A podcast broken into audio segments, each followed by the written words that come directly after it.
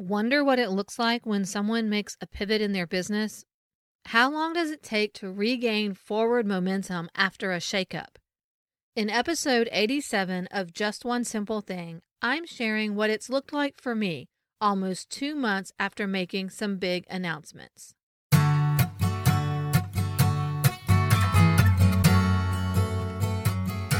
Hey, friend, welcome to Just One Simple Thing the podcast where we find the intersection of practical solutions, biblical truth, and creativity as you lead in ministry and business.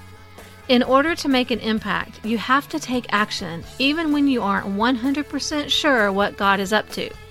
If you're tired of trying all the things and ready to do a new thing, this is the place for you. I'm your host, Krista Hutchins, a project manager, coach, wife, mom, encourager, and friend. In each episode, we tackle a specific issue keeping you stuck as you chase after your God dream and give you just one simple thing to help bring clarity to your swirl of creative ideas. Now, let's go solve a problem. Hey, friends, if you've been following along, you know that about two months ago, I started making a big change in my business. In episode 80, I talked about how I made the decision to shift in a slightly new direction. I heard through my Instagram stories that y'all wanted to hear more about how it's been going, so that's what we're going to do in this episode. But it's not all just about me. I hope if you're considering a shift in your business that you could learn something from what I've been through. Before we dive in, let's recap a little bit. At the time I made the decisions, I was frustrated because changes in my work schedule were affecting my business. I was pushing against the barriers, thinking if I just moved a little here and stretched a little there, I could keep up my same old pace. But God showed me those barriers were really boundaries, and His desire for me, for all of us, is to live in the spacious places within our boundaries instead of constantly pushing against them. So rather than continuing to push against my boundaries, I'm embracing them. I'm focusing my content and services on women like me, women pursuing their God inspired dream while working full time, women with a dream and a job. I also chose to pause the Move Forward Mastermind, my group coaching program that's been running continuously for almost four years. And I'm providing a spacious place for just one weekend where women can do whatever needs doing in their ministry or business at the Do Your Thing retreat. You can hear more of the details in episode 80, but with that little bit of background, let's dive into what I've learned and how it's going since I made the announcement. First, I think the message is resonating with a wider audience than I expected. Now, keep in mind, I didn't make a radical change in the core content I'm sharing. It's still mostly about biblically based principles of project management, strategic planning, and decision making. But it now has a little more focus on approaches that specifically benefit working women. It's been interesting to see how it applies to women in other situations. I've heard from several homeschoolers who need similar strategies. And when I say working women, I generally mean women who are employed by someone else. But I've learned there are multi passionate entrepreneurs who work all day on their own business, then work on a passion project in their spare time, and they need these resources too. So while I worried that I was narrowing down too much, I found the audience is a little bigger than I thought.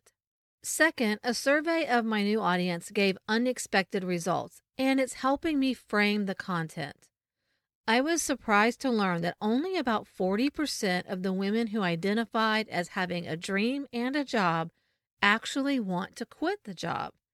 That was very surprising because all you hear from the gurus is work hard, build your business, quit your job. But most of the women who responded to my survey don't actually want to quit the job. And I totally get that.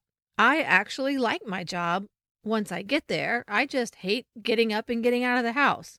I thought that not having access to resources at times when they need them would be a big pain point, but that was vastly outranked by needing a community of other working women for support, encouragement, and accountability.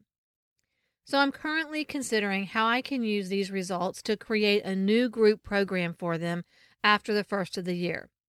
If you haven't taken the survey yet, I'll drop the link in the show notes so you can provide some input. As far as how long it took to regain momentum, I'd say it took about six weeks. Being completely honest, I went all of September and the first half of October without bringing on a new client, booking a podcast guest spot, or seeing any growth in my podcast or social media.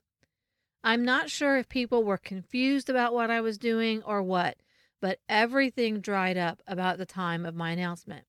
I spent that time connecting with people in my network on Zoom coffee chats and reaching out to women in the new target audience for listening tour calls. Coupled with the survey, these calls have helped me hone the message and understand the needs. And I'm so thankful for the friends in my network who've shared about what I'm doing, sent me referrals, and invited me on their podcasts. With their help, things started picking up again by mid October. My coaching calendar is almost full now, and I've added a good chunk of new people to my email list and social following. And finally, making a shift like this is a project that requires dedicated time in my weekly plan, just like any other project. If you're pursuing your dream while working full time, you know that you can't take on a new project without finishing or letting go of another one. There just isn't any more room on the plate. Pausing the mastermind was a difficult but wise choice. Removing that from the plate for a time has created a spacious place for me to be creative, to think, to pray, to talk, to experiment. I'm confident that some version of it will come back one day, but for now, the pause is a very good thing. The other thing you should know is that I didn't just decide one day to make a change and then make the announcements right away. Of course, I prayed about it for a while then I masterminded the idea with a group of trusted friends in Esther Littlefield's Uplift Mentor Mind and talked to a few people who could relate to this niche.